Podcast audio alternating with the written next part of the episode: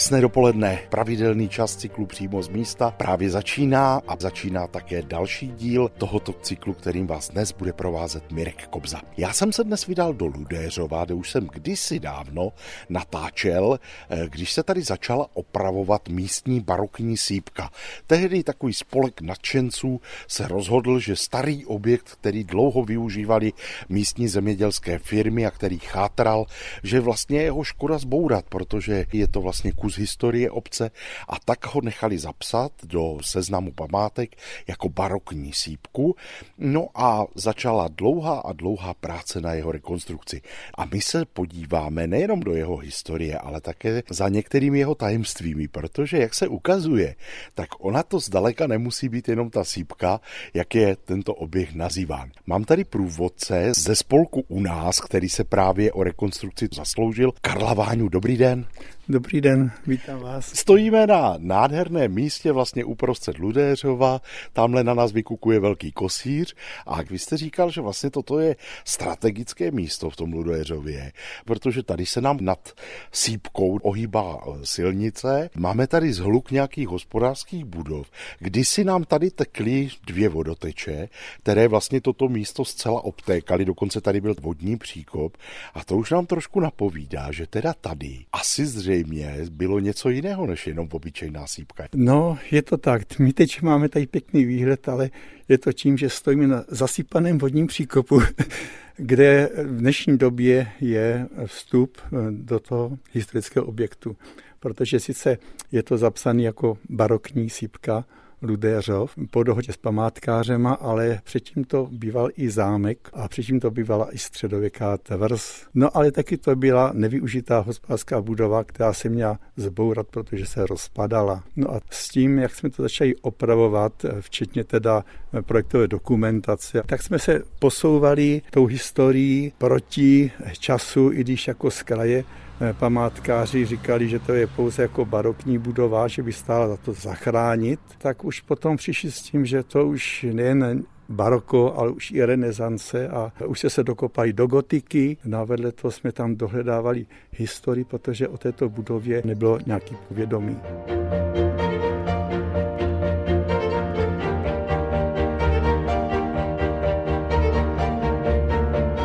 Panem Karlem Váňou stojíme pořád tady na té dvoraně, kudy přichází návštěvníci do tohoto překrásného objektu. Vy jste říkal, že vlastně jste postupně se prokopávali do starších a starších věků. První zmínka o Ludéřově je z roku 1349, kdy se objevuje nějaký Ludéř z Ludéřova a už tehdy se vlastně říkalo, že vzhledem k tomu, že se píše po této obci, takže tady musel někde bydlet. A předpokládám, že to souvisí nějak právě s tímhle objektem, i když tehdy byla obytná část té tvrze vlastně o kousek dál, než je tady toto místo. No ano, ta původní tvrz, o které jako tady mluví, tak stojí tady vedle nás pár desítek metrů. Ta tvrz byla už tehdy oběhnaná hradební zdí se střílnama a se vším, co k tomu na Terešidu patřilo, včetně hospodářských budov a pravděpodobně podle záznamu patřila k několika opevněným místům mezi zhruba lokalitou pod Litomyšlí a tady střední Moravou, kudy procházela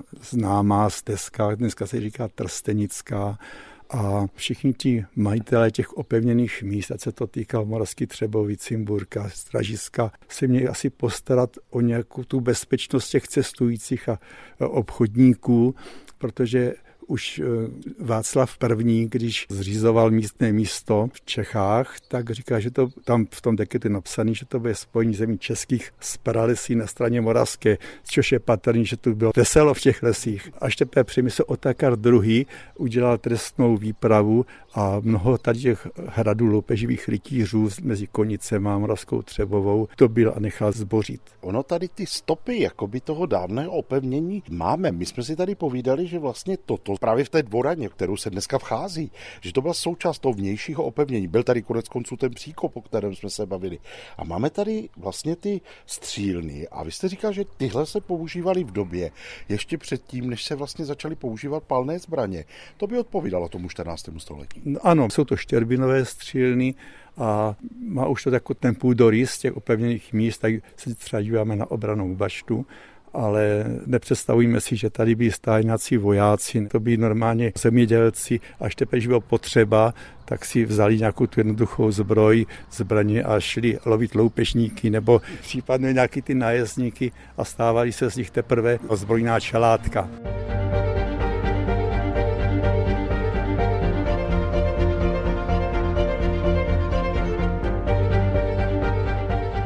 Dneska je to tady krásně upraveno. Ale vy jste to tady budovali, tak jste přišli na to, že tady pod námi jsou ještě nějaké starší zdi, snad ještě gotické, to znamená, to je opravdu období právě třeba doby vzniku celého Ludéřova.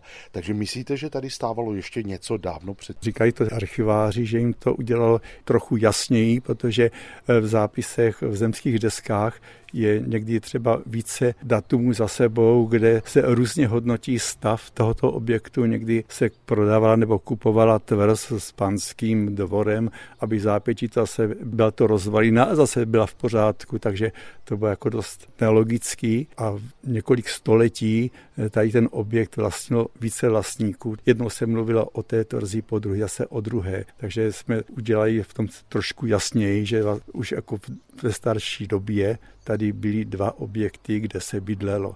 I když třeba ta barokní sípka byla na bydlení mladší než ta původní tvrz, byla to vlastně nějaká hospodářská budova, která byla spojená s tou obranou baštou, bylo to zastřešený a využívaný potom pro další účely. No a když jsme to zrekonstruovali, tak pod podlahou, tady v přízemí, jsme objevili zasypaný další patro, který pravděpodobně v těch dávných dobách sloužil svému účelu, ale při švédských válkách, které tady se taky prohnali a sípka byla celá poznamenaná, tak tam po ukončení švédských válek zahrnuli to přízemí a udělali novou podlahu nového přízemí a žil se dál.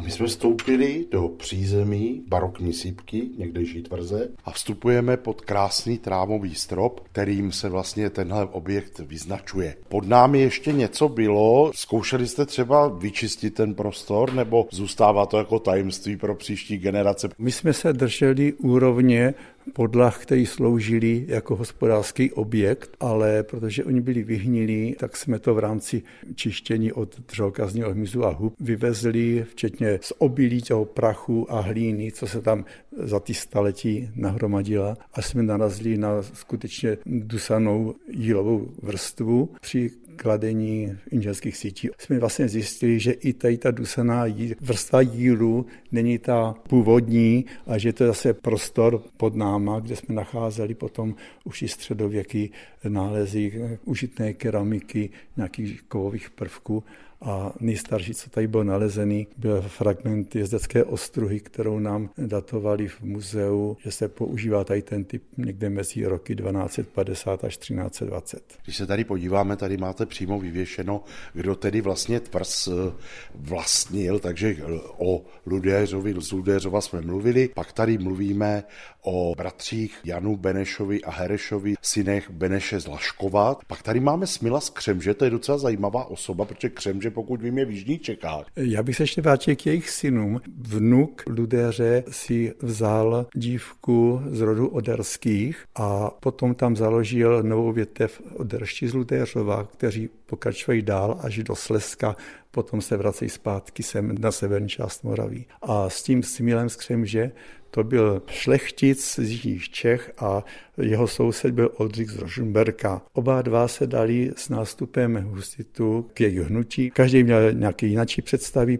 Z toho Smila se stal hejtman na táboře, Oldřich ten rychle prozřel, vrátil se zpátky ke katolíkům a stali se z nich úhlavní nepřátelé. Po ukončení husického období Oldřich pozval Smila k sobě na hrad do Českého Krumlova. Ten tam přijel v domění, že chtějí urat sousedské vztahy, nicméně Oldřich ho uvrhl do vězení a že dokud mu nepřepíše veškerý majetek, tak ho nepustí. Bylo to město, hrad, vesnice a lesy na cestě do Bavorska. Protože byl starý, tak po několika letech ho teda sice propustil, opustil, ale s tím, že teda přenechá veškerý ten majetek, co vlastnil, přestože se za to směla orodovají příbuzný a známý, takže ten Oldřich potom nakonec toho směla hned popravil, aby si víckrát nestěžoval.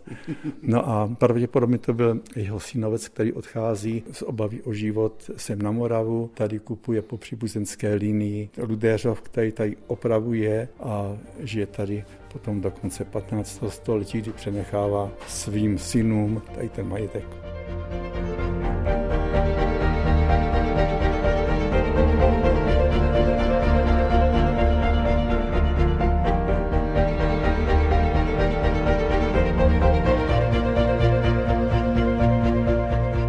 16. století máme spojeno s Jiříkem z Choltic, s Havlem Chudobínem z Bařic a s Alešem Laškovským ze Švábenic.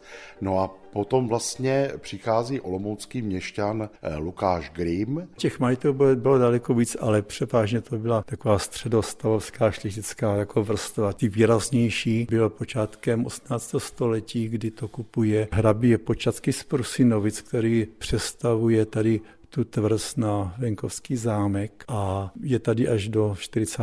let, kdy to roku 1738 kupuje rytíř Jiří Ondřej von Hagen pouze na dva roky, protože od něho to kupuje syn sousedního majitele z náměště Ferdinand Bonamenta II. hrabě z Harachu. Ten tady žil do 60. let a přestože byl dvakrát ženat, tak měl pouze jenom jednu dceru, Rozálí, a ta si vzala mladého hraběte Kinského Schýnc a Tetova. Ale co se týká toho Ferdinanda, on přímo jako tady nežil, to byl pouze pro něho malý venkovský zámeček. Protože, taková chata. Taková chata na též dobu, protože on byl velký evropský politik po tátovi. Oba byli důvěrníci Marie Terezie a oba zastupovali císařovnu v Itálii. Ten Ferdinand Bonaventura pro severní Itálii a sídlil v Miláně a ten jeho otec Alois Raimund z Hrachu měl na starosti Jižní Itálii a Sicílii a sídlil na zámku v Neapoli. Posloucháte přímo z místa Českého rozhlasu Olomouc, se kterým putujeme po tajemství barokní sípky, nebo jak se ukazuje tvrze či zámku v Ludéřově. S panem Karlem Váňou, který je naším dnešním průvodcem, stojíme pořád tady v té dolní místnosti. Jak se tehdy vlastně proměňoval tento prostor, protože ten zámeček stal výš, nebo patřili do něho i tyto prostory té současné sípky? No pravděpodobně patřila i tady ta sípka, až za to doby Ferdinanda Bonaventury se to potom změnilo přímo teď, kde stojíme, na stáje pro krávy a vedlejší budova, dneska je to teda už jsou garáže, obce, tak tam byly ovce chovány. A vlastně jako hospodářská budova potom tenhle objekt vlastně fungoval dlouho, dá se říct, že prakticky až do, řekněme, 90. let, kdy to tady vlastně provozovalo eh, tehdejší zemědělský podnik tady, pak ten dům chátral, vy jste o tom mluvil, že vlastně hrozilo to, že bude zdemolován. Co se nám tady vlastně zachovalo z těch původních časů, protože tady vidíme třeba ten krásný trámový strop, o kterém jsem mluvil, ale je vidět, že některé jeho části musely být vyměněny. No, my jsme tady v rámci stavně povolení museli mít mimo jiné i mykologický průzkum a tam bylo specifikovány asi 15, možná trošku víc, různých dřevokasných hub, červotočů a tesaříků, co tam tady řádilo. Dokonce jeden byl jakýsi zácný, který byl v České republice zatím 60. let objeven čtyřikrát, tak my jsme byli páté místo, kde se to objevilo. No, ale asi úplně nechcete být vzácnou ne, ne, tak. Ale jako co se tady bylo zachování, ještě jsou ty dřevěné prvky, které byly zdraví a byly odřezány od toho napadeného, tak tady to dřevo pochází z ratajských lesů. A tady na jedné mapě máme doložený, že v 18. století Češetice a Rataje byly v ružním lese, z kterého potom pravděpodobně byly brány tyto trámy.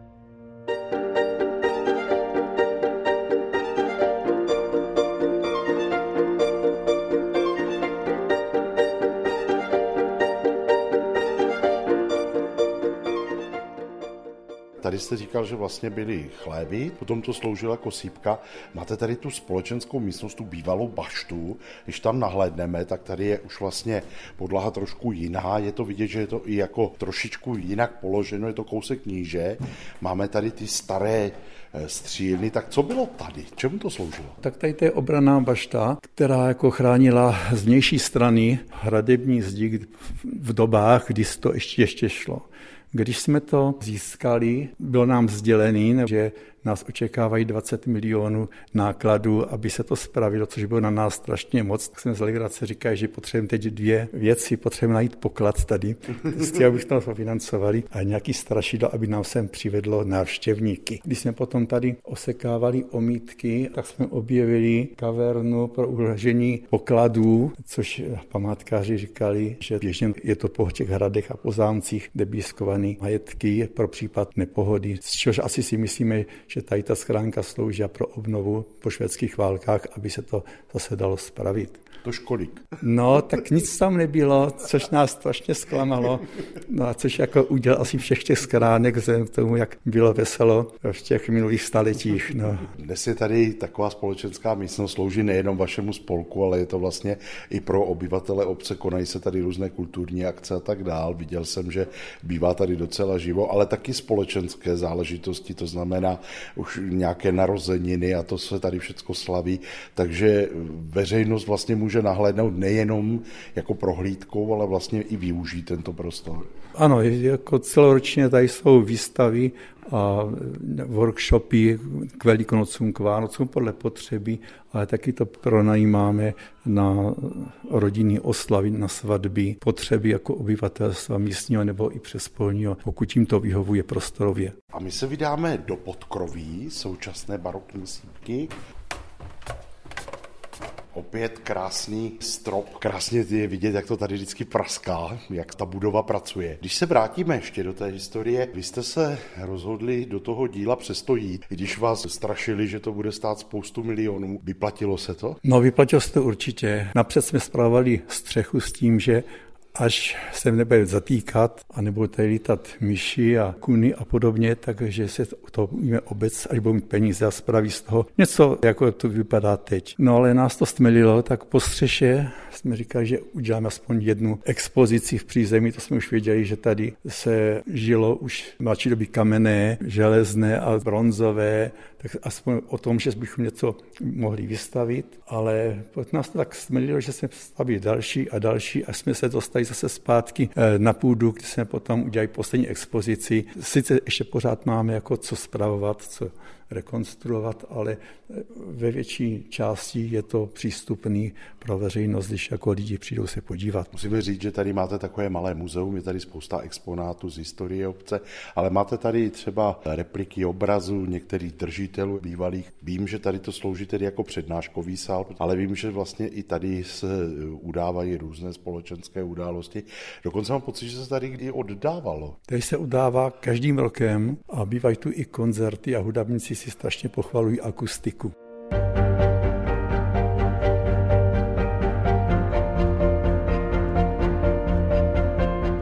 Máme štěstí, protože zrovna dorazila turistická skupina, což je důkazem, že tenhle objekt nám tady žije. Eh, my jsme si udělali výlet z Čech pod Kosířem formánským vozem s panem Obrem z Muzea Kočáru. Máme tady první zastávku. Eh, mimochodem, to se tak docela hodí přijet eh, do té staré sípky formánským kočárem. Jaká byla cesta? Úžasná. Teprve jsme na začátku, ale úžasná. Jste tady někde z okolí nebo jste zdál? Brodek u Přerova. No tak to je vlastně taky Haná, když to tak řeknu. Mm-hmm. Takže i takové nahlédnutí trošku do historie toho, jak cestovali vaši předkové. No, můj předkové, ne, já jsem z Valašska, ale tak jako člověk chce poznat i tady to okolí jiné. Jak se ti jelo kočárem nebo vozem? Dobře. A jak se ti líbí tady na Sípce? Taky hezký. A byla jsi někdy v takovém starém domě? Ne. Jela jste někdy takhle vozem pohané po, po krásné krajině? Ne, poprvé. A co vás na tom nejvíc zaujalo? Všechno je to prostě. A co říkáte na tenhle objekt? Protože je to dost netypické, takhle ve vesnici spravený, krásný, starý hospodářský dům. No klobouk dolů, že to dokázali jako fakt. Byla jste někdy v něčem podobném? Možná jo, ale Odkud jste, jestli se můžu zeptat? Petřval Karvíne. Můžeme vystoupat ještě výše, vidím tady schody, tak dostaneme se až úplně do podkroví. Tady jako kdyby jsme vstoupili do starého vesnického domu na pokraji Hané a Zábřežské vrchoviny. Tak takhle to tady vypadalo v těch chaloupkách. Když jsme to začali koncipovat, co kde dáme, tak jsme tady na té půdě, že to věnujeme našim babičkám, prababičkám, protože na hradech, na zámcích to je samý baroko, renesance, gotika, ale aby dělal někdo ucenou výstavu, jak se žilo našim pra předkům, o tom nevíme, tak jsme pozháněli, něco nám dali jako naši příznivci, nebo i cizí lidé, když viděli, co tady děláme a udělali jsme expozici, jak se žilo teda v domácnosti a nebo i na dvorku. Že tady vidíte kuchyň, takový kouteček pro švadlinky, ložnici, i s kolípkou? I s kolípkou. Tady je místo, kde se pralo, by to byla dřív kamenná prádelna nebo cihelná prádelna, jednoduchá. S krásným mandlem máme tady staré valchy, ale vidím, že tady máte i takového něco jako salon, to už je taková spíš měšťanská záležitost, kde jsou hudební nástroje, křesla a podobně. No i na vesnici žila část lidí, vesnická honorace, třeba pan učitel a pan lékárník a jako kdo by trochu bohatší, tak si mohl dovolit nějaký trošku lepší nábytek nebo třeba tu kulturu jako hudební nástroje, knížky. No a je za tím dřevěným plotkem, kde se potom venkovní část, jako bychom prošli ze dveří ven na dvorek a je tam to zemědělské náčiní, nářadí, nástroj na obdělávání půdy, na opracování kovů dřeva. Co bude dál? Budete pokračovat v rekonstrukci? No, ještě bychom rádi dobudovali v prvním patře jednu expozici. Teď nás teda přes ten covid trošku potkají ty nemoce, a už jsme taky máme trochu vyšší věk a doufáme, že to třeba doděláme, nebo naši pokračovatele, že by to dodělali, aby mohlo být další prostor pro výstavy, které se tady jako během roku střídají. Říká Karel Váňa, náš dnešní průvodce tvrzí, nebo barokní sípkou, nebo zámkem. V Ludéřově na Olomoucku prostě nádherným místem. Poslední dotaz, jak se sem mohou dostat návštěvníci? Jak, jak máte otevřeno? Pravidelně mám otevřeno každou neděli od 1 do 5. Po dohodě i jinak, tomu se nebráníme, ale když je to domů trochu dopředu, není problém. No a potom, když je otevřená nějaká kulturní akce, ať je to koncert, výstavy a lidi mají zájem, tak se můžou pojat po celé budově. Díky a naslyšenou. Naschledanou, hezký den. Z Ludéřova Mirek Kobza, Český rozhlas. thank you